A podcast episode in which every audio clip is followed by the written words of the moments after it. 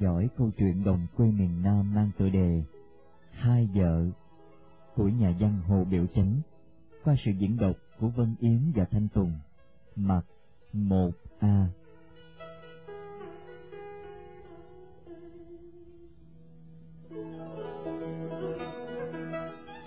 Hồi giữa thế kỷ thứ 19, sau khi triều chúa Nguyễn ở Quế được nắm chủ quyền thống trị cả vùng đất Việt Nam này, thì phân ranh chia mấy trấn, mỗi trấn chia mấy đạo, rồi đặt quan cai trị, cho nhân dân từ Quảng Bình trở vô được đem gia quyến đến khai cơ lập nghiệp. Dùng gò công hồi đó gọi là kiến hòa đạo, thuộc về trấn định là Mỹ Tho bây giờ. Cụ Phạm Đăng Sương, một nhà nho học nguyên thâm, gốc ở Hương Trà thuộc vùng Quế bây giờ, chở gia quyến vào Nam, chọn dòng Sơn Quy trong đảo Kiến Hòa làm chỗ định cư. Cụ đốn cây cất nhà và quy dân về ở chung quanh cụ. Điền địa phì nhiêu, trên dòng cải rau bắp đậu thứ nào cũng dễ trồng. Dưới ruộng thì lúa cấy đám nào năm nào cũng xanh tốt. Nhân dân thấy vậy bèn tụ tập về đó ở làm ăn, gây cho Sơn Quy một thời phong phú thịnh vượng. Cụ Phạm Đăng xương thấy vậy mới mở trường dạy học. Người gần kẻ xa hay việc ấy thì lần lượt đến xin thọ giáo. Vì đạo học của cụ Phạm vừa uyên thâm vừa hoạt bát, cho nên môn đệ của cụ người nào cũng nên danh. Thuở ấy người ta kính mến cụ, nên kẻ lớn người nhỏ đều gọi cụ là Kiến Hòa Tiên Sanh. Chừng cụ qua đời, con của cụ là Phạm Đăng Long nối nghiệp mà dạy học. Thinh danh Kiến Hòa Tiên Sanh càng lừng lẫy hơn đời trước, bởi vì cụ Phạm Đăng Long đào tạo môn đệ được nhiều người rất hiển đạt, như ba cụ Võ Văn Lượng, Nguyễn Văn Hiếu, Mạc Văn Tô. Khi cụ Hoài, quốc công võ tánh đến dòng tre chiêu binh khởi nghĩa, ba cụ ra giúp làm phó tướng đắc lực, sau thì giúp chú Nguyễn lập được đại công. Cụ Nguyễn Hoài Quỳnh thi đậu khóa Tân Hợi 1791, mở đầu tại gia định, cũng là môn đệ của cụ Phạm Đăng Long, sau làm quan lên tới những chức Nghệ An Hiệp Trấn, Thanh Hóa Hiệp Trấn, Thanh Hòa Điện Phụ Đạo, Bắc Thành Binh Tàu, chừng mất được tặng tước chánh trị khanh.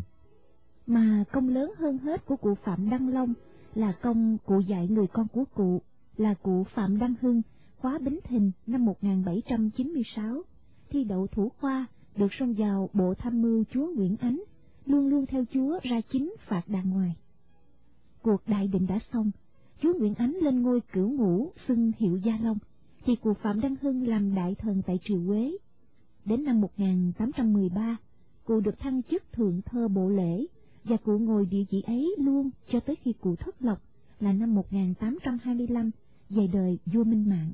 Năm 1824, vua Minh Mạng đã có nạp con gái của cụ vào làm tiểm đệ, làm vợ Đông Cung Thái tử năm 1841.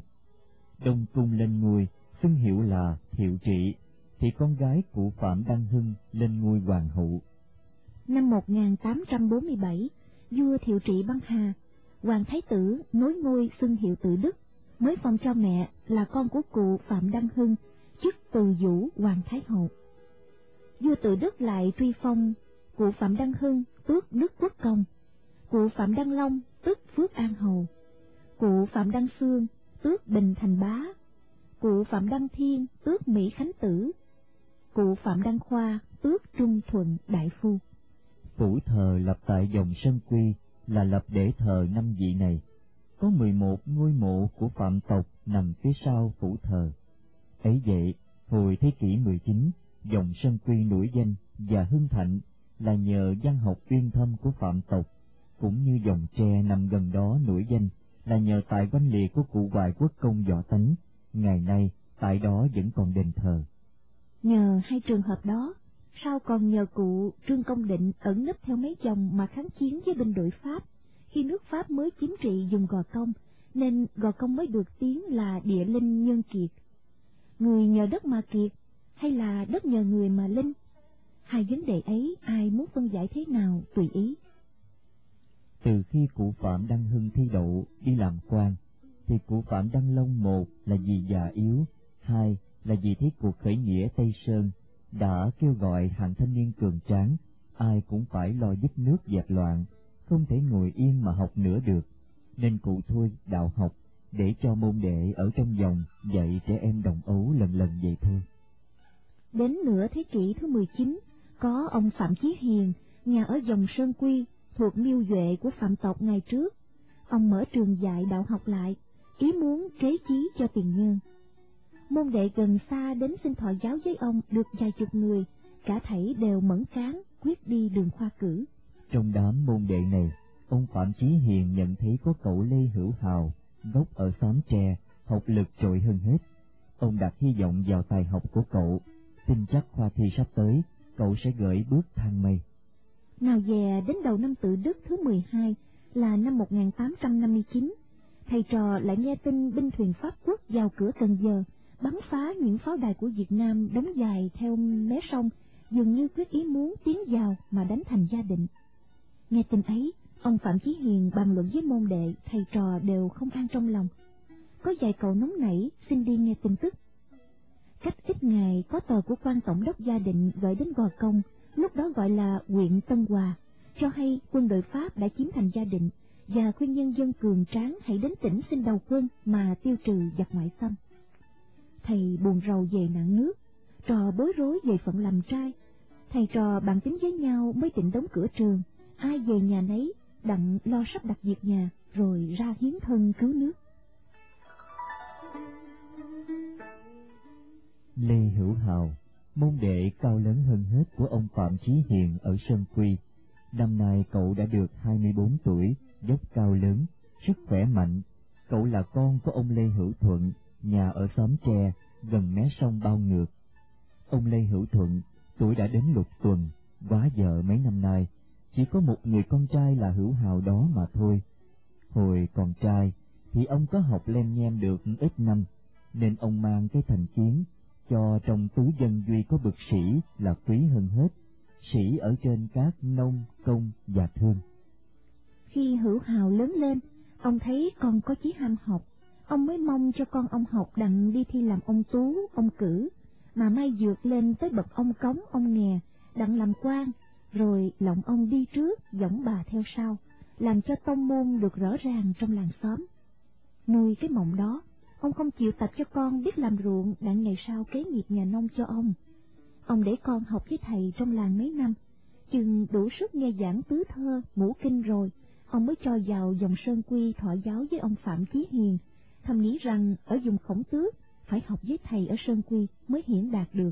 Mấy năm con đi học, ông ở nhà cặm cụi cùng người cháu trong họ là Tư Cầu, lo cày cấy vài mẫu đất của ông, phá rừng làm ruộng ở phía rạch nhợ để lấy lúa ăn.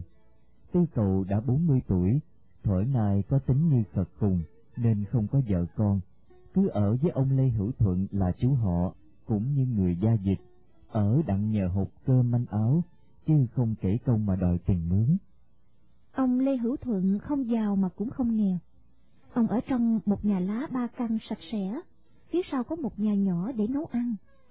Ông có nuôi vịt, nuôi heo, lại có một chiếc ghe nhỏ đậu trong xẻo phía sau hè. Ghe ấy dùng để ra mé sông bao ngược, câu cá, lưới tôm mà ăn mỗi bữa. Hôm đó mặt trời vừa xế bóng, tư cầu đi thăm ruộng mới cấy xong cách ba bữa trước. Ông Lê Hữu Thuận ở nhà tính nấu cơm sớm, đặng tư cầu về có sẵn mà ăn, rồi nước rồng chèo ghe ra sông cái văn câu mà kiếm cá. Ông mới tính chớ chưa làm, bỗng thấy con là Lê Hữu Hào, dài mang gói lơn tơn đi vô sân. Hữu Thuận bước ra mừng con và hỏi. Con về thăm nhà phải không?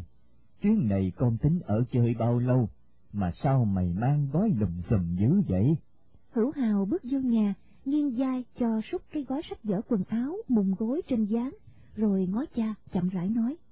Dạ thưa cha, bởi vì có giặc nên thầy biểu nghỉ học để xem coi thời cuộc biến chuyển thế nào rồi sẽ hay thưa cha. Ủa, giặc ở đâu? Sao ở nhà đây không nghe nói gì hết trơn vậy? Dạ thưa cha, cách mươi bữa rồi, có người ở Giàm Láng lên Sơn Quy thăm bà con. Họ nói rằng á, có mấy người bên Lý Nhân chở vợ con qua bên nhà mình mà lánh nạn, bởi vì có tàu của Pháp chở binh vào cửa Cần Giờ, rồi bắn pháo đài phòng ngự của mình, giặc đang mạnh mẽ vào nhà bè đó. Còn binh lính của mình đâu? Sao các quan không xua ra mà chống cự chứ? Dạ có lẽ cũng có chống cự đó cha, nhưng mà binh mình thế yếu nên chống cự không nổi, Bởi vậy hôm qua có tin quan huyện, được tờ của quan tỉnh cho hay là giặc có hạ được thành gia định rồi. Trời ơi! Thành gia định mà mất thì còn gì nữa mà kể. Dạ thưa cha, bởi vậy quan trên biểu phải khuyên dân cường tráng, nên sửa soạn đi lính đặng dẹp giặc mà cứu quốc gia lâm nguy. Thầy con nghe như vậy, mới bảo chúng con nghỉ học đặng về thu xếp việc nhà lo cứu dân cứu nước đó cha. Phải vậy chứ sao? Giặc nó đã phá lũy đoạt thành rồi, còn học gì nữa được mà học. Lúc thái bình thì yểm võ tu văn, cơn bát loạn thì phải yểm văn tu võ. Thôi, đường khoa mực của con hết kể rồi. Phải cha mà về như vậy đó, thì mấy năm trước cha con vô dòng tre mà học võ nghệ thì hợp thời hơn đó. Dạ thưa cha, giặc tình cờ ở đâu nó tới mà gây họa, làm sao mình biết trước mà liệu được? Anh em bạn học của con họ tính toán ra làm sao? Thưa cha, có người quyết về làm đơn, đem đến quyện, xin cho đi lính đặng mà đánh giặc. Mà phần đông đó thì nói là để về thưa cha mẹ coi cha mẹ định lẽ nào.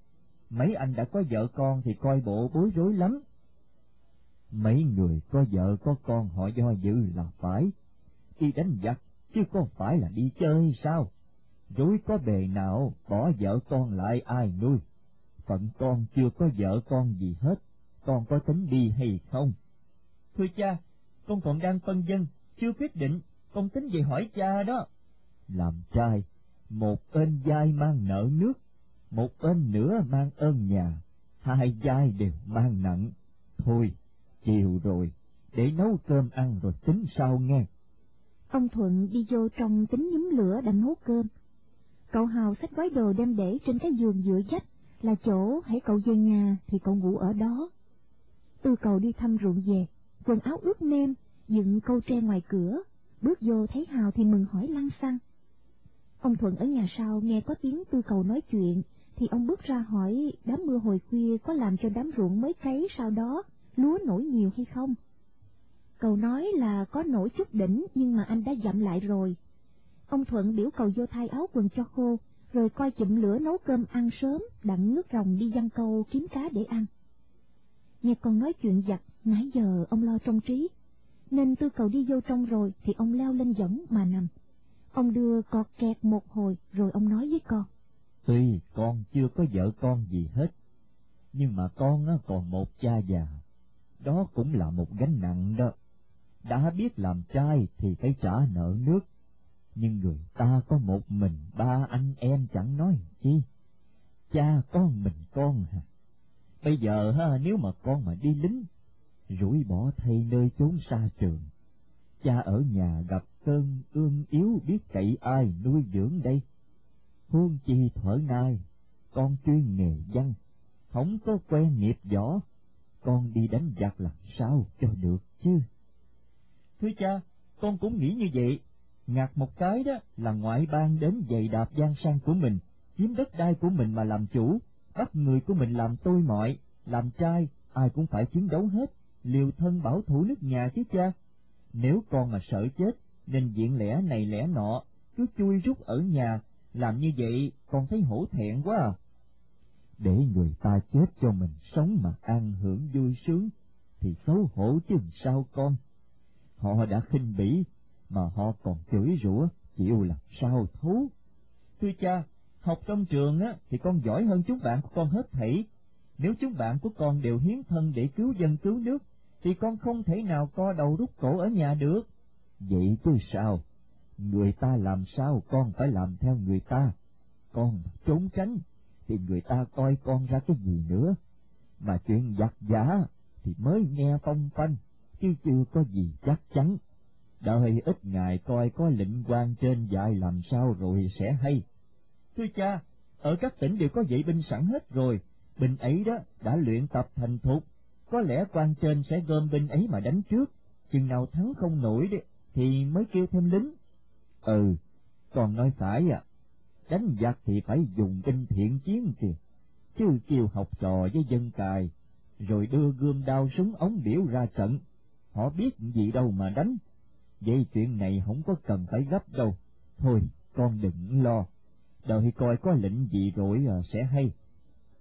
Ăn cơm chiều xong, tư cầu xuống thuyền đi giăng câu. chuyện giặc giả cứ rạo rực trong lòng ông Thuận hoài. Ông nằm ngồi không yên. Thấy trời còn sớm, ông mới đi dạo xóm chơi, đi kiếm mấy người thân thiết đặng thông tin khó giặc, rồi bàn luận thời cuộc và dò coi ý người trong xóm liệu phải đối phó cách nào. Ông đi chơi đến nửa canh một mới về. Hữu Hào ở nhà nằm trên võng đưa trèo trẹo, mắt ngó thép đèn dầu leo lét đốt để trên bộ dáng gần đó. Trí tư lự về sự đầu quân xuất trận đặng giữ nước cứu dân. Ông Thuận sang xóm bước vô, Hào lật đật lại dáng mà ngồi, nhường võng cho cha nằm. Câu hỏi, Từ chiều đến giờ, cha đi chơi ở đâu vậy cha? Lại chơi đằng nhà phó thạ, có mấy người trong xóm tụ lại đó. Cha nói là giặc Pháp đã hạ thành gia định rồi, ai nấy đều chưng hững hết trơn hả? Thưa cha, họ nghe nói có giặc, coi bộ sợ họ có sợ hay không vậy cha? Không, họ nói giặc đến thì mình phải đánh chứ sợ gì. Bên ngoại xâm tới đây, họ có biết đường đi nước bước chỗ nào đâu. Mình đặt nghi binh, gạt họ vào chuông cốc đây, mình dây mà giết hết, không còn một con đỏ nữa. Giặc đánh trên gia định chứ phải đánh tại xứ mệnh đây hay sao? Người ta đương cần dùng binh ở trển, thì có lẽ mình phải lên đó mà tiếp tay chứ cha. Họ nói làm quan bình thường, lên võng xuống dù, có giặc thì phải cầm thương lên ngựa mà đánh giặc. Là dân chỗ nào lo giữ chỗ đó, đâu đâu cũng có dân. Giặc mà đánh ở trên gia đình thì dân ở trển chống cự. Nếu gom hết dân dưới này đem lên trển, rồi giặc xuống tới đây mới lấy ai ra ngăn cản. Ha, thấy đàn ông đi hết rồi bỏ đàn bà con gái giữ nhà. Giặc tới nó tung hoành bắt hết trâu bò heo chó gà vịt, rồi nó còn đốt nhà xúc lúa nữa mới làm sao. Cha mới dọ ý bà con trong xóm, thì ai họ cũng hăng hái không có sợ giặc, hãy có giặc thì đánh hả. Nhưng mà họ không có muốn hạng trai trẻ cường tráng như con, phải bỏ làng xóm đi giữ gìn chỗ khác. Điều cần nhất bây giờ đó là nhà nào cũng phải mướn thợ rèn, làm binh khí cho sẵn, rồi dân xóm nào giữ xóm nấy, hễ có giặc tới thì hiệp nhau mà chống cự. Thưa cha, binh sĩ bây giờ họ có súng điểu thương, có tới súng thần công nữa, chứ có phải đánh với dao búa hay là mát thông đâu cha. Ôi, người ta nói, bắn súng chầm ngồi, bắn chậm thì mày ơi, chết chóc gì mà sợ. Đây, mình nha, tay cầm dao búa, mình lăn tới, mình chặt chết hết. Hữu Hào nói chuyện với cha, thì hiểu ý người trong xóm không muốn cho hàng trai trẻ cường tráng đến tỉnh tình nguyện đầu quân đánh giặc. Dư luận ấy làm cho chàng yên lòng mà nằm nhà, chờ coi thời cuộc biến chuyển thế nào rồi sẽ quyết định. Chàng đóng cửa rồi cha con dọn dẹp đèn đi ngủ.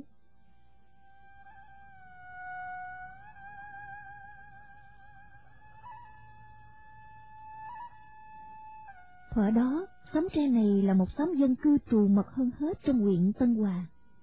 Nhà ở trong xóm kể đến vài trăm, mà nhà nào nếu không giàu thì cũng đủ ăn, chứ không nghèo lắm.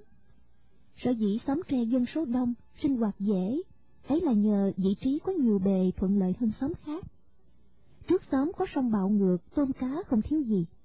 Dọc theo mé sông là dừa mọc đám nào đám nấy dày bịch, đốn lá đó mà lợp nhà, khỏi đi đâu xa cho thất công có nhiều rạch già xẻo từ ngoài sông cái đắm vô xóm, giúp cho ghe ra vô rất dễ. Còn phía sau xóm thì ruộng đất đã khai khẩn lâu năm rồi, hễ cài cấy thì chắc có lúa, khỏi lo thất mùa đói rách. Hết ruộng thì tới rừng, cái văn rừng trung cốc cây cối không biết làm gì cho hết. Người ta nhờ đó mà có cột, có cây, cất nhà, lại thêm có củi mà chùm Lại phía rạch nhợ, gò xoài gần đó, Thế đến tháng 11 tháng chạp nước mặn dưới sông bao ngược tràn lên ruộng, chừng nước giật thì ruộng khô muối động cùng trên mặt đất. Người ta xúc muối đó gánh về nấu, đặng lọc lại mà dùng, khỏi xuất tiền mua hay là gánh lúa đi đổi. Dân xóm tre đường vui vẻ, với cảnh đời ấm no an tịnh, thình lình nghe ông Thuận nói chuyện tàu Pháp, chở binh do cửa Cần Giờ, vào hạ thành gia định, thì ai nấy tuy miệng nói cứng, nhưng mà trong bụng thì có hơi lo. Sáng bữa sau, người trong xóm truyền miệng nói với nhau trong một lát, thì từ đầu xóm đến cuối xóm ai cũng hay tin là có giặc trên gia định. Ông bá hộ cầm ở đầu xóm, phía gần đường cái cũng hay nữa. Ông là người giàu có hơn hết, cho nên ông lo nhiều hơn người khác. Ông Hà Văn Cầm giỏi có nghề phá rừng mở ruộng, chứ ông không có ăn học. Mà ông nhờ nghề riêng của ông, nên mỗi năm ông có lúa chứa đầy lắm. Cách mười năm trước, ở miền trên thất mùa, quan tỉnh gia định không có lúa gạo cho binh lính ăn, bèn tư tờ cho quan huyện Tân Hòa, dạy là phải cậy nhà nông trong huyện giúp lúa. Ông Hà Giam Cầm hiến cho nhà nước năm ngàn dạ. Nhờ cái nghĩa cử ấy, quan tỉnh mới chạy tờ về triều, rồi vua mới ban cho ông Cầm tước bá hộ. Ông chiếm một miếng đất rộng lớn, trước có sân sau có giường, ông trồng tre chung quanh cuộc ông ở. Nhà lớn cất ba căn hai trái nằm giữa phía sau, thì nhà bếp với chuồng heo chuồng vịt. Hai bên trái, ông kèm hai lẫm lúa rộng lớn, đủ chứa đến lúa muôn. Còn hai bên sân thì có chuồng ngựa với chuồng trâu, ngựa có một con, còn trâu đến một chục rưỡi. Ông bá hộ Hà Văn Cầm năm nay được năm mươi hai tuổi, còn bà vợ là Quỳnh Thị Hậu, tuổi mới bốn mươi chín, vợ chồng khỏe mạnh, nhà cửa kinh dính tươi tới rầm rộ, làm chủ cả trăm mẫu đất, trên ruộng có trâu dưới bến có thuyền. Tuy vợ chồng dốt nát, song tánh tình chân chất, ăn ở hiền lành. Có một con trai lớn là Hà Văn Kỳ, hai mươi lăm tuổi đã có vợ, ở trong nhà phụ giúp với cha mẹ trong công việc ruộng rẫy. Vợ chồng còn có thêm một đứa gái tên là Hà Thị Quyên, mới hai mươi hai tuổi, chưa có chồng. Nhà ông Lê Hữu Thuận ở đầu xóm phía trong, còn nhà ông bá hộ cầm thì ở đầu xóm phía ngoài.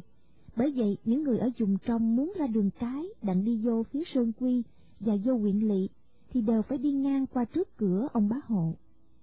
Ông bá hộ cầm dao mà dốt. Ông nhận thấy cái dốt của cha con ông làm cho nhà ông lắm khi phải chịu thiệt thòi.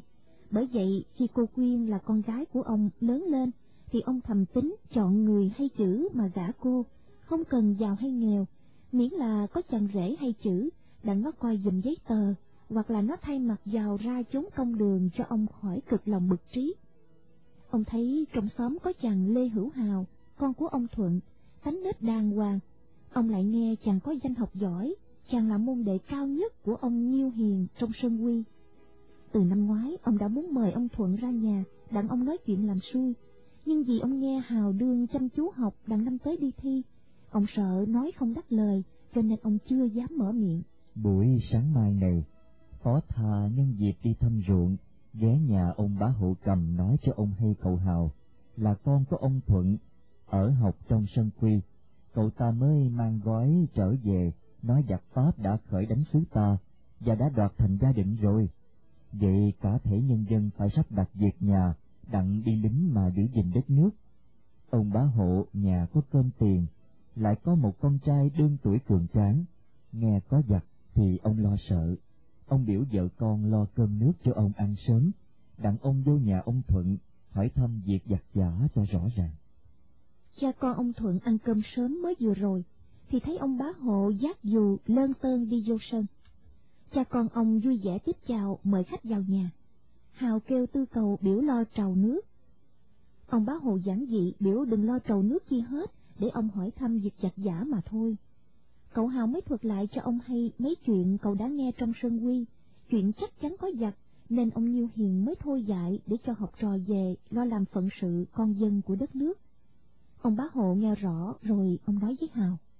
Nghe nói cậu à, đương đi học rút đặng đi thi, mà nếu có giặc lộn xộn vậy chắc thi giống gì được cậu ha?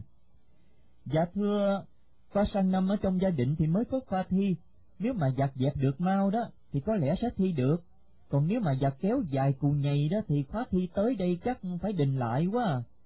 Cậu không có học được nữa, bây giờ à, trở về đây à, cậu tính làm gì?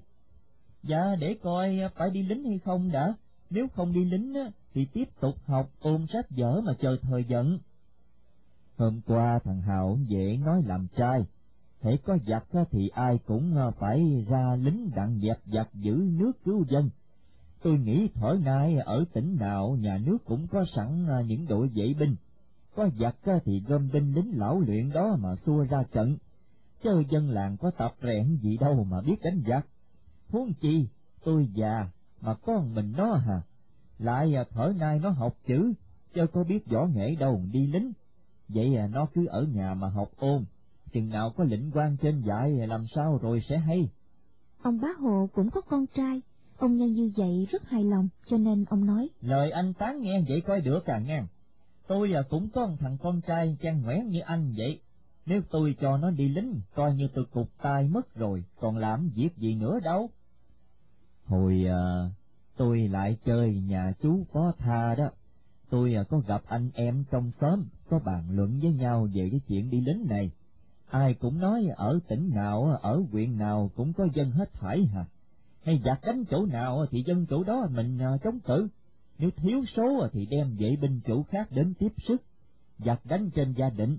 Nếu trai tráng của mình ở đây đều lên trển hết, thì chừng giặc chàng tới xứ mình mới lấy ai mà cự địch chứ. Phải có người ở nhà, đang luyện tập mà giữ xóm giữ làng chứ, tôi nói anh coi có phải không? Ông bá hộ càng thêm khoái chí, ông nói tiếp. Anh em nói vậy đúng quá rồi còn gì nữa, tôi phục ngay à nghe. Trong nước có giặc, cả thải thần dân đều phải lo cứu dân cứu nước, tớp chinh chiến ở ngoài, tớp phòng ngự ở trong, kẻ ra trận người cấy cài thì mới có cơm gạo nuôi nhau mà đánh giặc chứ. Anh em tính bây giờ trong xóm mình đây, mỗi nhà đều phải mướn thợ rèn, làm dao mát cho sẵn, để khi hữu sự thì mình có binh khí mà ra trận. Ờ, anh nói, ai bài cái kế đó vậy thiệt là hay à nghe, phải lo trước như vậy mới được chứ. Anh biểu anh em sắm binh khí đi, ai có tiền á thì nói, ai à, không có tiền cũng nói cho tôi biết, à, tôi sẽ tiếp sức cho. Chà chà, mà có binh khí rồi à, con em nó không biết cách dùng thì có ích gì đâu anh. Anh hỏi thăm coi à, chỗ nào có thầy dạy nghề võ đó, rồi anh cứ rước về đây, nuôi dạy đi, để bà con anh em trong xóm mình học, tôi lãnh tôi nuôi cho. Tôi chịu tiền công cho thầy nữa, đừng có lo, lo sợ tiền bạc gì hết trơn á. Anh nói vậy à, thì tốt. Được rồi, để tôi bàn lại với anh em coi sao. Ừ, anh tính đi nghe, phải làm cho gấp hả? Có thầy dạy nghệ võ thì tôi cho con tôi, rồi anh cho con anh cũng luyện tập như họ. Cậu Hào học nho giỏi, cậu tập nghề võ, cậu cưới vợ rồi cậu ở đây cầm đầu đội binh xóm tre của mình được mờ. Nè, tôi à, mời anh với lại anh Phó Tha, hãy à, xấy mát ra nhà tôi nhậu nhẹt, rồi anh em mình bàn tính chuyện đó lại cho kỹ, đang bắt đầu thực hành cho sớm nghe anh. Ừ, được đó, xế xế tôi ra. Nè nè nè, hồi à, sớm mới à, anh Phó Tha có đi thăm ruộng, bây giờ chắc ảnh chưa về tới đâu, để à, tôi à, về tôi ghé tôi mời nhắn với vợ con ảnh, tới à, xế rồi anh đi ngang cửa anh kêu ảnh đi với anh nha. Dạ được, xế à, mát rồi tôi sẽ dắt ảnh ra. Bá hộ cầm từ giả sách dù đi về. Cha con ông Thuận đưa khách ra cửa, ông bá hộ đứng lại nói. Cậu Hào ở nhà mà có buồn đó, thì cậu ra ngoài tôi nói chuyện chơi. Cậu muốn ra chừng nào cũng được hết trơn à, tôi ít đi đâu lắm cậu. Hào gật đầu đáp lễ. Ông bá hộ dương dù che đi về. Đến xế, ông Thuận sửa soạn đi ra nhà ông bá hộ. Ông hỏi Hào muốn đi theo chơi không? Hào nói Hào ít uống rượu nên xin phép để bữa khác, rồi Hào sẽ đi thăm.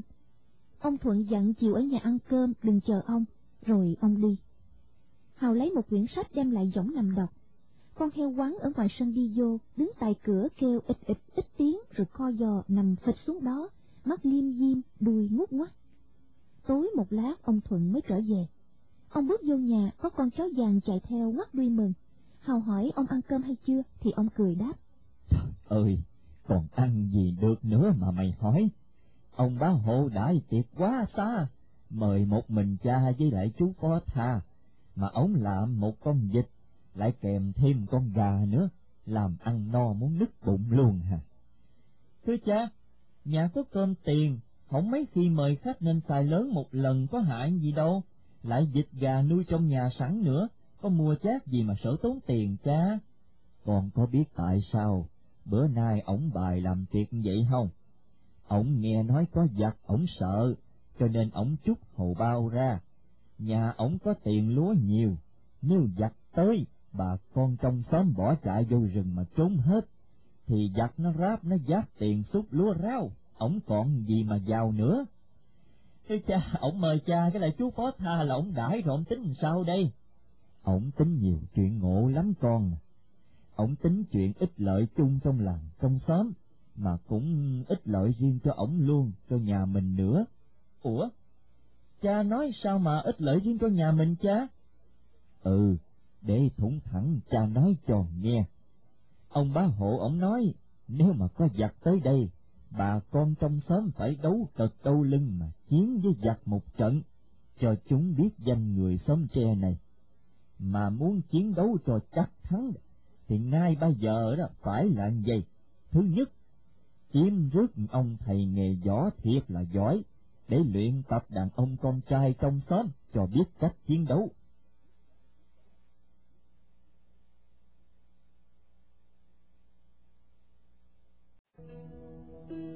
Kính mời quý vị theo dõi phần kế tiếp của câu chuyện đồng quê miền Nam Hai vợ của nhà văn Hồ Biểu Chánh qua sự diễn đọc của Vân Yến và Thanh Tùng. Mặt một b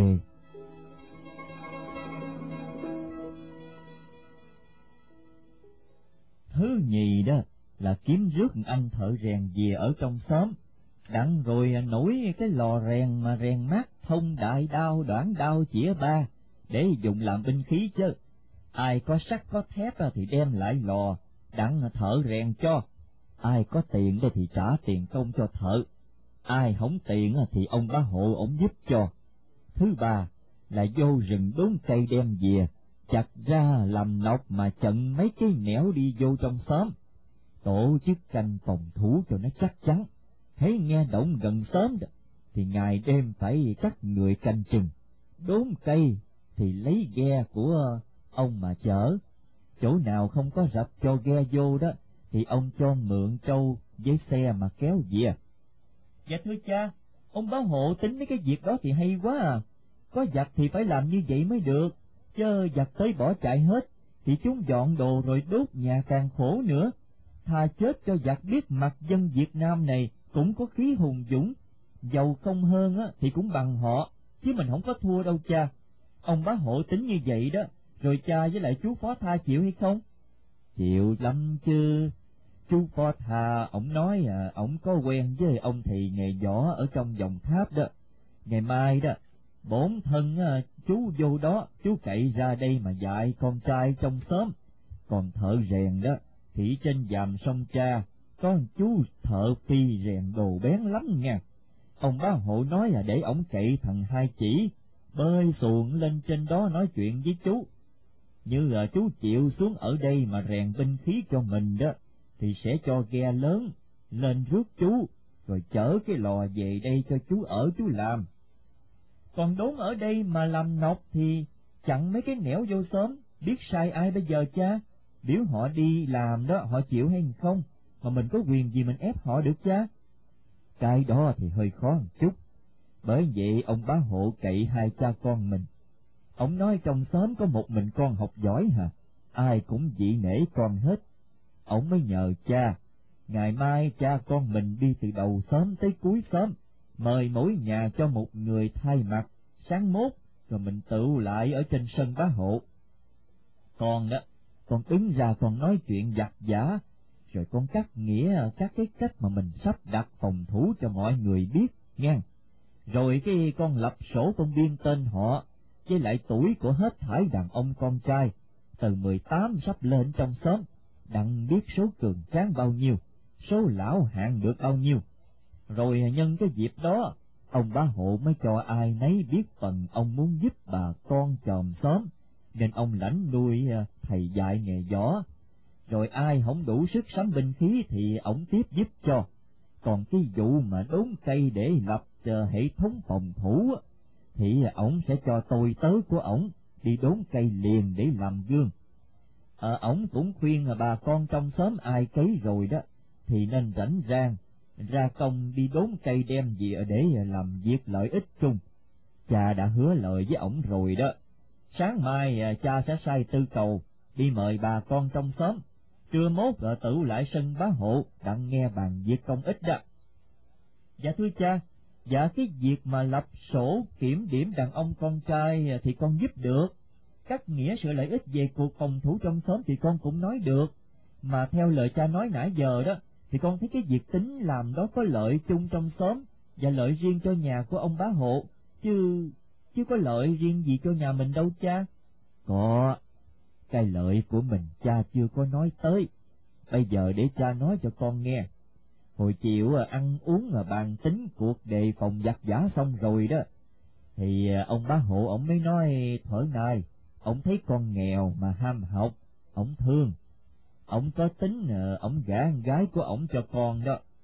Con Quyên năm nay hai hai tuổi rồi, bây giờ có giặc, con học không được nữa, còn cái vụ thi cử thì không biết chừng nào mở khoa thi được.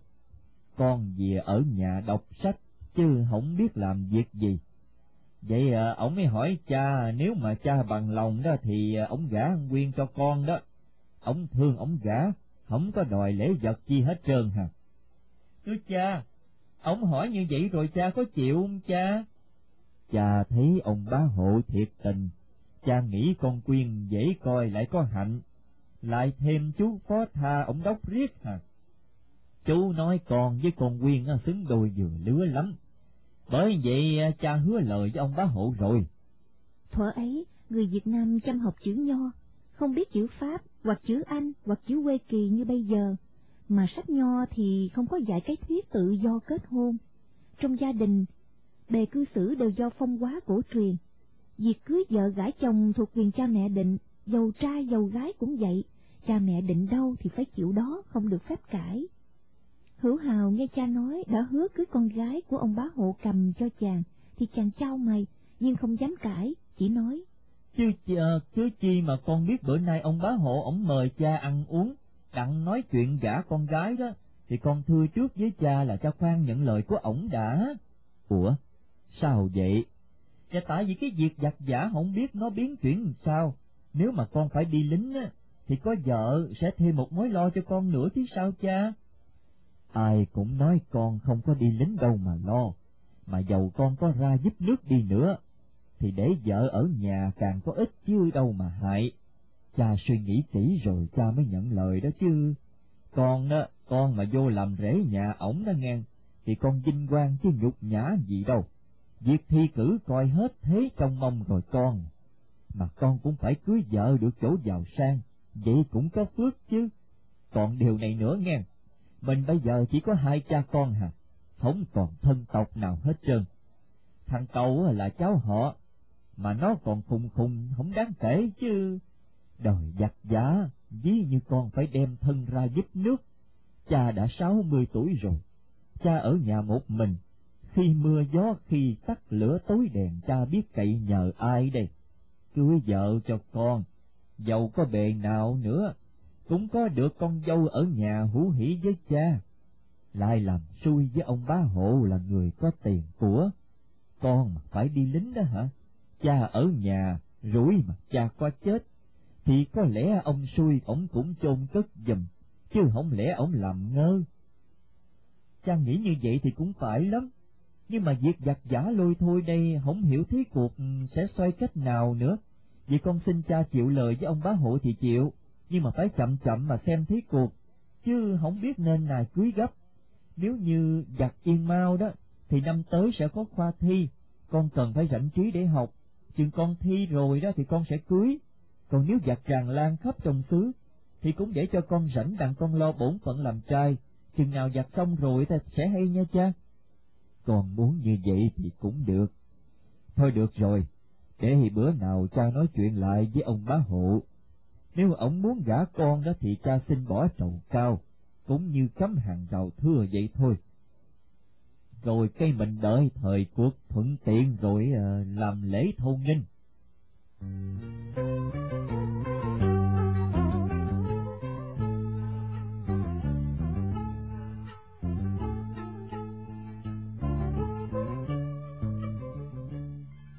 Nhân dân ở nguồn khổng tước Trước kia nhờ chiến hòa tiên sanh ở Sơn Quy, tiếp nhau mấy đời mà gieo rắc đạo học thuần túy trong các xóm làng, rồi lại còn nhờ hoài quốc cùng võ tánh treo gương anh dũng sáng ngời ở dòng tre nữa.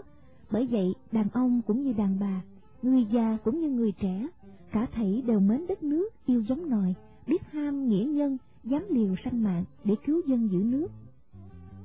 Trước gặp khởi nghĩa Tây Sơn, người đem nghề văn, kẻ đem nghiệp võ giúp cho triều đình bình loạn phục hưng. Này nghe có giặc ngoại xâm lại càng thêm hăng hái đoàn kết làm một khối mạnh mẽ để chống với giặc. Nhân dân đã sẵn có ý chiến như vậy nên công cuộc sắp đặt để phòng thủ xóm tre được tiến hành rất dễ dàng. Ông Thuận sai tư cầu đi mời nhóm tại sân ông bá hộ cầm thì mỗi nhà đều có chủ nhà hoặc đàn ông hoặc đàn bà đến dự mà nghe nói chuyện. Ông bá hộ, ông Thuận với Phó Tha làm đầu cuộc hội hiệp này, nhưng biểu Lê Hữu Hào thay mặt báo tin cho bà con trong xóm hay binh đội Pháp đã chiếm thành gia định. Cứ tọa nghe tin thì sao xuyến. Hào như người ta xúc động mới bày tỏ các cách của người trưởng thượng trong xóm, tính sắp đặt bảo thủ sanh mạng và tài sản chung cho nhau. Ai nấy đều bằng lòng góp sức vào cuộc công ích đó, không có một người nào thối thác. Hào đã có dự bị giấy viết mực sẵn sàng, liền hỏi từng nhà mà biên tên tuổi của đàn ông. Biên đủ rồi đếm lại, thì được 58 người cường tráng từ 18 tới 40 tuổi, 17 người từ 41 tới 60 tuổi, 12 người già từ 61 tuổi sắp lên. Hơn 20 người đàn ông rảnh rang nên tình nguyện đi đốn cây làm ngọc, còn tập luyện võ nghệ và đặt rèn binh khí thì ai cũng chịu hết. Cuộc nhóm xong rồi, người trong xóm rã ra mà về. Ông bá hộ mời riêng phó tha với hai cha con ông Thuận ở lại dùng cơm với ông, đặng sắp đặt công việc. Hai chỉ lên dàm sông tra thương thuyết với thợ rèn phi, thì chú thợ chịu dọn đồ xuống ở đặng rèn binh khí. Ông bá hộ kiếm một chỗ đất trống, biểu bạn trong nhà đốn cây lá mà cất cái trại để làm lò rèn. Trong ít bữa trại cất xong, ông cho người chèo ghe lên rước thợ phi và chở đồ đạc xuống, rồi khởi công rèn binh khí liền. Trần Khoan là nghề thầy võ ở dòng tháp, đã có hứa hẹn với chú Phó Tha, nên đúng ngày hẹn thầy cũng lên tới. Phó Tha dắt lại giới thiệu với ông bá hộ, thì ông tiếp rước mà nuôi trong nhà. Ông dắt đi lừa một cái sân lớn ở giữa xóm để làm võ trường. Mấy người trai trẻ trong xóm ráp lại dãy cỏ, ban đất cho bằng phẳng, rồi bắt đầu tập dợt. Cây đốn trong rừng trở về, thì hạng người 41 tuổi sắp lên, lãnh lo cưa khúc mà đóng cọc hoặc cắm rào để chặn các nẻo vô xóm. Ai cũng phải tập võ nghệ hết thảy, nhưng ngoài việc đó, mỗi người còn có phận sự riêng. hay có rảnh việc nhà thì phải giúp công vào việc phòng thủ. Lê Hữu Hào làm thư ký trong xóm, tuy vậy cũng phải tập võ như người ta, song khỏi làm công việc nặng nề cực nhọc. Nhưng mà mỗi ngày chọn phải đi một vòng để xem xét mọi việc, xem tập võ, xem rèn đồ, xem đóng nọc, rồi đi luôn ra nhà ông bá hộ đặng cho ông hay coi có việc chi trắc trở hay không. Ông bá hộ thấy tất cả anh em lớn nhỏ trong xóm đều suy thuận theo ý của ông, ai cũng tận tâm giúp công góp sức vào cuộc phòng thủ, thì ông lấy làm hài lòng lắm. Ông muốn làm cho trong xóm hiểu, đương lúc gặp nạn dân ách nước phải coi nhau như con một nhà, phải giúp đỡ nhau, đừng đi kiện nhau. Bởi vậy ông định xuất tiền mà trả tiền công cho thợ rèn binh khí, ông không cho ai trả tiền hết. Ông lại rao cho trong xóm biết, ai thiếu lúa ăn thì đến nói với ông mà mượn, rồi qua mùa gặt sẽ trả lại cho ông, chẳng cần phải đi mua tốn tiền. Người trong xóm hay ông bá hộ có lòng từ thiện như vậy, lại càng cảm mến ông hơn nữa, càng lo giữ gìn tiền lúa của ông đặng mà nhờ, không còn nói của họ của mình gì hết. Thấy công việc phòng thủ tiến hành mạnh mẽ, ông bá hộ mới nhắc ông Thuận về cuộc hôn nhân của hai trẻ. Ông Thuận nói rằng, Hào được ông bá hộ chiếu cố, thì Hào mang ơn vô cùng. Ngặt trong nước đang có giặc, không biết tình hình biến đổi ra thế nào. Hào nghi ngại sợ phải đi lính, bởi vậy Hào xin ông bá hộ quản cưới hỏi trong ít tháng. Chờ coi giặc có dứt thì sẽ trình bày lễ cưới. Ông bá hộ nói, Cháu sợ cưới gấp hả? Rồi, có đòi ờ, bị đòi đi lính ờ, nó bỏ vợ ở nhà vợ nó buồn. Tôi hiểu ý nó rồi, nó sợ vậy cũng phải. Thà chưa thành vợ chồng thì thôi, chứ thành vợ chồng rồi mà phải phân rẽ, tự nhiên hai đứa buồn rầu thương nhớ nhau. Hãy tôi nói thì không bao giờ tôi nuốt lời đâu nghe. Tôi nói tôi gả con Nguyên cho cháu Hào đó, thì bao giờ Quyên cũng là vợ của Hào, chứ không có được làm vợ ai khác. Nhưng mà muốn cho hai bên đừng có nghi ngờ điều chi hết, lại làm cho người ngoài hay biết đặng à, họ đừng có dòm ngó con Quyên nữa.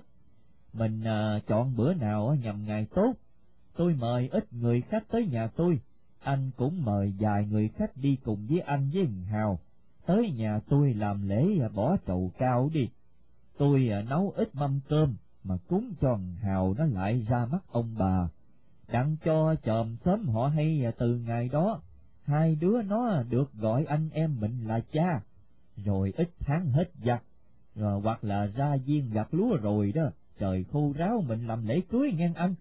Ông Thuận chịu, cách mươi bữa sau cho con ông Thuận dấn khăn đen, mặc áo dài, đi với vợ chồng Phó Tha và vợ chồng ông Bảy Hiệp, đến nhà ông Bá Hộ để làm lễ bỏ trầu cao. Ông Bá Hộ đã có mời Trần Khoan là thầy nghề võ với khách dài cặp nữa, đã ngồi sẵn trong nhà. Trên bàn thờ ông bà thì đồ cúng đã dọn xong, nhang đèn đã đốt đỏ. Họ đàn trai bưng trầu cao đến, chàng rể làm lễ ông bà cha mẹ, rồi người trong nhà dọn cổ đãi khách ăn uống. Kể từ ngày này, Lê Hữu Hào là rể của ông bà bá hộ Hà Văn Cầm. Hà Thị Quyên là dâu của ông Lê Hữu Thuận, trong xóm trẻ già đều hay biết.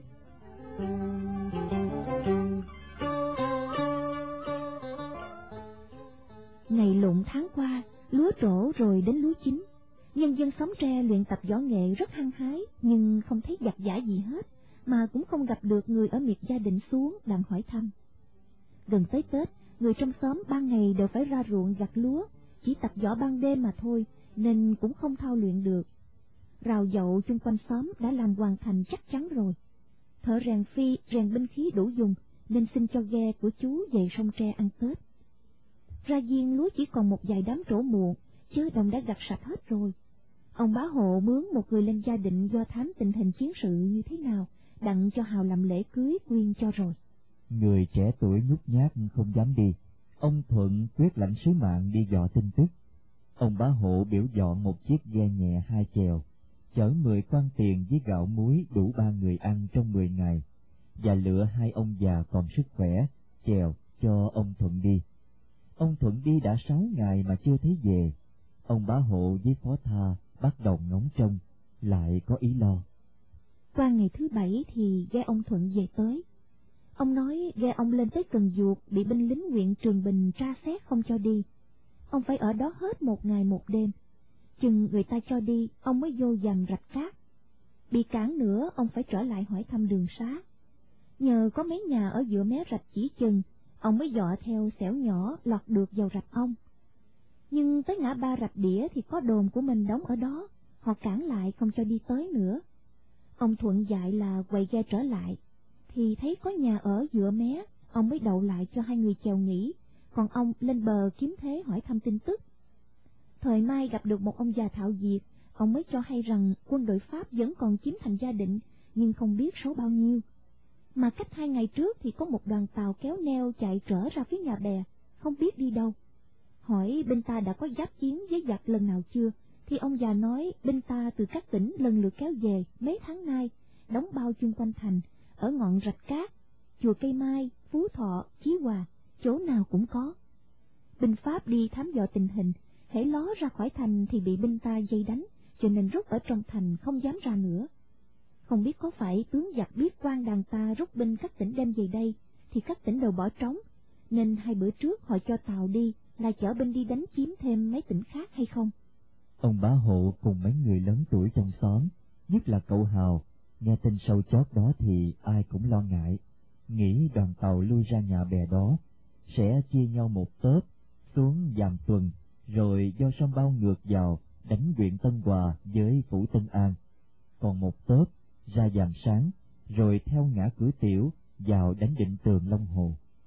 Bây giờ, ai nấy đều lo gắt cuộc phòng thủ lại, dặn mấy nhà trở cửa ra sông bao ngược, phải coi chừng tàu. Hãy ngó thấy tàu đó thì phải nổi mỏ, đặng cho trong xóm hay biết. Còn ban đêm thì các người thay phiên mà canh chừng, đặng báo động. Ông bá hộ mắc lo việc này, nên ông phải tạm dẹp đám cưới của Quyên lại, ông không nhắc tới nữa. Còn ông Thuận thì từ bữa đi dò tin tức về nói lại, ông thấy con của ông có sắc buồn lo. Ông nghĩ có lẽ nó học giỏi, nó nhận thấy tình hình chiến cuộc có chỗ nào nguy biến hay sao, cho nên nó mới lo như vậy. Ông thấy rồi ông cũng không muốn tính cưới vợ gấp cho con. Cách hai bữa sau, lối mặt trời đứng đầu, thì có Lý Quang Minh, một bạn học của Lê Hữu Hào, nhà ở dòng Sơn Quy, ra hỏi thăm nhà ông Thuận đặng kiếm Hào nói chuyện. Cha con ông Thuận có ở nhà, Hào thấy bạn lật đật bước ra cửa tiếp mình, dắt vô giới thiệu cho cha biết. Ông Thuận biết Minh cũng là học trò của ông Nhiêu Hiền như con mình, ông niềm nở mời ngồi, kêu tư cầu biểu nhóm lửa nấu dùng một nồi cơm cho khách ăn, vì khách ở xa phải đi sớm nên ra tới đây chắc là khách đã đói.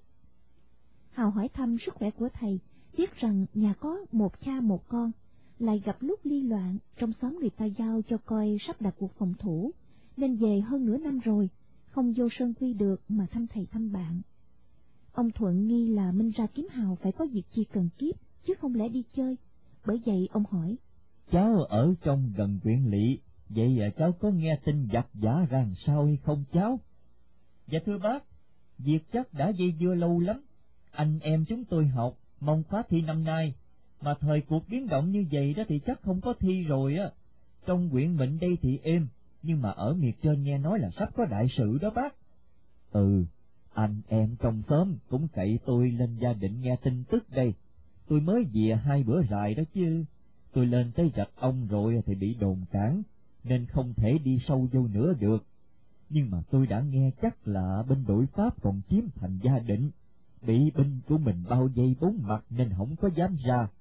Vậy mà cách mấy bữa trước đây, có một đoàn tàu giặc kéo đi ra hướng nhà bè. Tôi nghi là chúng bị mình dây ở trển, chúng biết ở các tỉnh hết lính, rồi chúng lên chúng chở binh xuống đánh chiếm miệt dưới này đó. Dạ thưa bác, cháu chưa nghe huyện mình có điều chi đáng lo sợ đâu. Lại quan huyện đã có sắp đặt cuộc phòng thủ hẳn hoài rồi, tại giàm Sơn Quy đó, giàm Gò Gừa, thì đều có xây đồn lũy chắc chắn hết, ngày đêm có quân lính canh giữ, tàu giặc không thể vô được đâu. Ừ, nếu con vậy được thì bớt lo. Ở xóm này dân sự liên hiệp nhau à, tổ chức cuộc phòng thủ đàng hoàng lắm.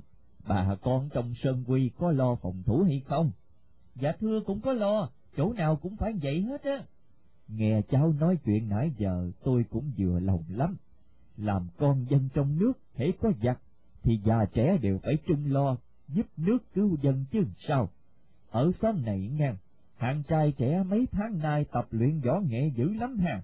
Ai cũng hăng hái, quyết là giặc tới đây đó, thì sẽ sanh tử một trận cho chúng biết mặt. Dạ thưa, cháu mới nghe hiện giờ đằng mình đang sắp đặt mà đánh trên gia định, đặng đuổi giặc và khắc phục thành trì lại đó. Vậy hả? Chừng nào mới đánh? Hôm lên trển nghe, tôi có nghe gom binh các tỉnh về nhiều lắm, nhưng mà có đông, mà cứ dây ngoài xa hoài hà Còn chờ gì nữa mà không chịu hãm thành không biết nữa hà Dạ thưa bác có chuyện gì, để cháu nói rõ cho bác với anh Hậu nghe. Số là cách mấy bữa trước đó, quan huyện có gửi tờ mời thầy của mấy cháu vô nói chuyện. Thầy cháu về nói rằng, có quan trên tỉnh xuống huyện cho hay rằng, triều đình tái vài vị đại thần vào Nam để cầm binh đánh đuổi giặc. Có lệnh dạy cụ tôn thất hiệp, phải gom về cho đủ số một muôn binh đợt quan triều gà vào rồi đó, thì sẽ khai chiến. Binh của mình thì không có sợ thiếu, hiện bây giờ gom được hơn tám ngàn rồi, trong một tháng nữa sẽ đủ số con nghe nói là sắp kêu hạng trai trẻ của mình đi lính hay không vậy cháu? Dạ thưa không, ở có lẽ miệt dưới thì còn sẵn lính nhiều, nhưng mà gom binh lính về đông quá thì phải lo cơm gạo đặng nuôi lính, lo cất trại cho lính ở.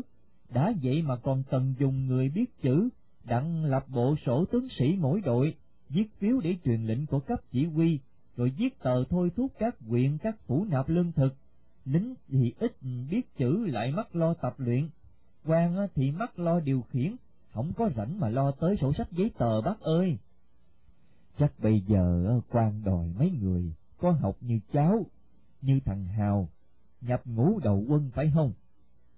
Dạ thưa phải, chính vì vậy đó, nên quan trên mới phái người xuống huyện, mời mấy ông nhiêu dạy học mà cậy gom học trò lại, rồi quan huyện cho ghe đưa lên gia định, mà giúp công trong cuộc chiến đấu đó. Ông Thuận ngẩn ngơ, hào cười và nói. Xưa dài con thường thường nói với cha thế nào con cũng phải bị kêu đi lính mà, thiệt quả như vậy thế không cha? Ông Thuận lặng thinh, mình nói với Hào. Mình đi lính mà làm việc giấy chứ không phải ra trận đâu. Ừ, không có ra trận thì cũng không có sợ gì. thầy biểu anh em trong trường phải đi hết hay là thầy lựa ít người thôi? Thì quan ở trên cậy đi hết mà trường nào cũng vậy hết trơn á. Người ta đi thì mình cũng phải đi với người ta chứ sao? Giúp nước mà mình trốn tránh thì ai coi ra cái gì? Ai đi cho mấy anh em khác hay? Ờ thì trưa hôm qua thầy về mượn người trong xóm đi kêu, dặn chiều mai phải tới đặng sáng mốt thầy dắt vô quyện. Anh em khác ở gần, ở dòng cát, ở dòng nâu với lại sân quy đó, nên họ đã hay hết rồi. Có mình anh ở xa nên thầy nhờ tôi ra đây cho anh hay, đặng sửa soạn chiều mai vô tới đó. Tư cầu bưng mâm cơm lên để rửa chán. Cha con ông Thuận ân cần mời Minh ngồi ăn. Ông Thuận hỏi Minh. Cha Hồ đã có vợ con gì chưa vậy Minh? Dạ thưa bác, dạ cháu có vợ mới sanh được một đứa con bốn tháng à. Cha mẹ còn song toàn hay không? Dạ thưa cháu còn có bà mẹ già, mai mà cháu có người chị không chịu đi lấy chồng á, cho nên cháu đi á thì chị cháu với lại vợ cháu ở nhà với lại bà già cháu. Có vậy cũng đỡ khổ. Phận thằng Hào tôi đây có hai cha con hà. Hãy nó đi thì tôi ở nhà trơ trọi mình. Tôi nói vợ cho nó rồi, nhưng nó sợ đi lính rồi bỏ người ta, nên nó cứ dùng dằn chưa có chịu cưới. Vậy mà không hại gì lắm đâu, thằng Hạo đi thì tôi ở nhà có chòm sớm, dầu có bề nào thì người ta cũng không có nỡ mà bỏ tôi. Dạ thưa bác tuy già nhưng mà coi sức khỏe cũng còn đủ mà bác. Ừ, phải, tôi coi vậy cũng còn mạnh lắm cháu. Ông Thuận khuyên khách ăn cơm cho no, rồi ở nhà nói chuyện chơi với Hào để ông đi xóm một lát. Ông bảo Hào sửa soạn rồi sáng mai dậy sớm đi với nhau. Đi liền thì bây giờ Minh mệt lắm, mà vô sân quy ban đêm cũng không ít gì. Minh ăn uống rồi, Hào trải chiếu, anh em nằm đàm luận về chiến cuộc với nhau. Cả hai đều hiểu nghĩa vụ của hàng trai trẻ là cứu dân giúp nước, bởi vậy người sắp liệt cha già, người sắp từ mẹ yếu với vợ nhỏ con thơ mà đi trả nợ non sông, nhưng cả hai đều lo ngại về việc gia đình chứ phận mình dầu rủi dầu mai cũng không buồn không sợ gì hết. Đến xế một lát, ông Thuận trở về thấy hai trẻ nằm nói chuyện, thì ông hỏi con có sửa soạn hành lý đặng khuya đi hay chưa. Hào nói để gói vài cái quần với vài cái áo mà ôm theo vậy thôi, chứ có hành lý gì đâu mà sửa soạn. Ông Thuận nói, Hồi nãy cha có đi thẳng ra ngoài ông bá hộ, cha cho ổng hay là có lệnh đòi nên khuya nay con phải vô Sơn Quy đặng hiệp với anh em bạn học mà lên gia định rồi. Ông già vợ con hay con đi ổng có tỏ ý buồn hay không vậy cha? Buồn thì ổng không có buồn, vì ổng hiểu là quan trên cần dùng hạng hay chữ, con có học thì con phải đi, lại đi với chúng bạn chớ con phải đi mình con hay sao buồn. Nhưng mà ổng tiếc là con đi rồi á, trong xóm không có người làm sổ sách giấy tờ, bất tiện có chỗ đó thôi hà. Mà trước khi con đi đó, con phải ra từ biệt cha mẹ vợ con chút, cho đủ lễ chứ. Dạ, con có phải từ giả mới đi được. Ừ, con vì khuya phải đi sớm cho mát. Thôi à, để con ra nói liền bây giờ đặng khuya con đi khỏi ghé. Anh Minh, anh nằm đây mà nghỉ luôn nha. Tôi đi một chút rồi tôi về liền hà. Hào vô trong thay áo rồi đi liền. Vợ chồng ông bá hộ cầm đưa ngồi trong nhà bàn luận về sự lệnh đòi rễ đi lính. Bỗng thấy Hào sang xóm đi vô sân. Hà Văn Kỳ là con trai lớn của ông bá hộ, đương coi cho bạn xúc lúa ngoài sân bưng đổ vô lẫm. Cậu cũng ngó thấy Hào vô nên đón mà hỏi. Hồi nãy à, nghe bác nói có lệnh đòi dượng đi lính phải không? Dạ phải. Là chừng nào dượng đi? Khuya nay vô sân à, quy hiệp với anh em, đặng à, quan quyện cho ghe đưa đi lượt luôn đó anh tôi lớn hơn dượng có một tuổi hà, không biết họ có đòi tới tôi hay không nữa chứ. Dạ, chắc không có đâu anh hai. Nghe nói lính có sẵn rồi, chứ không phải thiếu số nên đòi thêm nữa đâu. Quan trên đòi anh em tôi, đây là đòi tụi biết chữ đặng làm việc giấy mà. Nếu vậy thì à, tôi bớt lo đó. Anh vợ với em rể cùng nhau đi vô nhà. Hào bước lại xá cha mẹ vợ và chúc cha mẹ vợ ở nhà mạnh giỏi đặng khuya chàng đi giúp nước. Ông bá hộ nói, Hồi trưa anh ra cho hay, có lệnh là đòi con nhập ngũ, con đi thì trong xóm thiếu người biết chữ, nên có chỗ bất tiện, nhưng mà có giặc mờ, nhà nước cần dùng con vì việc gì đó, thì phận con làm trai, con phải dân lệnh, không có nên từ chối. Vậy à, con hãy an lòng mà ra giúp nước đi. ờ, anh ở nhà với bà con trong xóm nên con khỏi lo. Còn cái vụ vợ đó thì à, cha đã với nói với mẹ rồi. Cha với mẹ định gả cho con rồi đó, đã có ăn trầu uống rượu của con. Thì dầu nước nhà hữu sự con chưa cưới kịp, bao giờ cha với mẹ cũng coi con Quyên là vợ của con. Chừng nào con trở về làm lễ cưới, không có mất đâu mà sợ. Con ra từ giả cha mẹ, đặng khuya con đi chiến trường mà giúp nước. Bây giờ con có muốn giáp mặt vợ con đặng à, con nói ít tiếng mà từ biệt nó hay không? Dạ, dạ nếu cha với mẹ cho phép con nói với vợ con ít lời đặng con đi đó, thì con đội ơn cha mẹ lắm. Bà bá hộ biểu hai kỳ vô trong kêu Quyên ra. Quyên theo hai kỳ đi ra, bộ dáng cô bợ ngợ. Bà bá hộ nói, Quyên, bước lại gần đây con. Chồng con ra từ giả đặng khuya đây nó đi lính. Cha con biểu là kêu con ra cho nó nói chuyện một chút, rồi về sửa soạn, đặng khuya nó đi rồi. Hào ngó ngay Quyên mà nói. Phận anh còn có một cha già, hôm nay vì phận sự nên anh phải bỏ cha ở nhà mà đi. Tuy anh với em chưa có chánh thức phối hiệp vợ chồng, nhưng mà đã gá lời, dầu không tình thì cũng là nghĩa. Vậy anh trân trọng gửi cha già lại cho em. Nếu em sẵn lòng chăm nom giùm cho anh đó, thì ơn đó không bao giờ anh dám quên đâu. Anh chỉ muốn nói với em bao nhiêu đó mà thôi hả. Thôi, anh cầu chúc cho em ở nhà an vui và khỏe mạnh nha. Em cũng xin anh an lòng mà lo giúp nước, đừng có lo việc nhà. Em chúc anh lo phận sự dung tròn, tan vật cho mau, đặng trở về, kéo cha già trong đợi.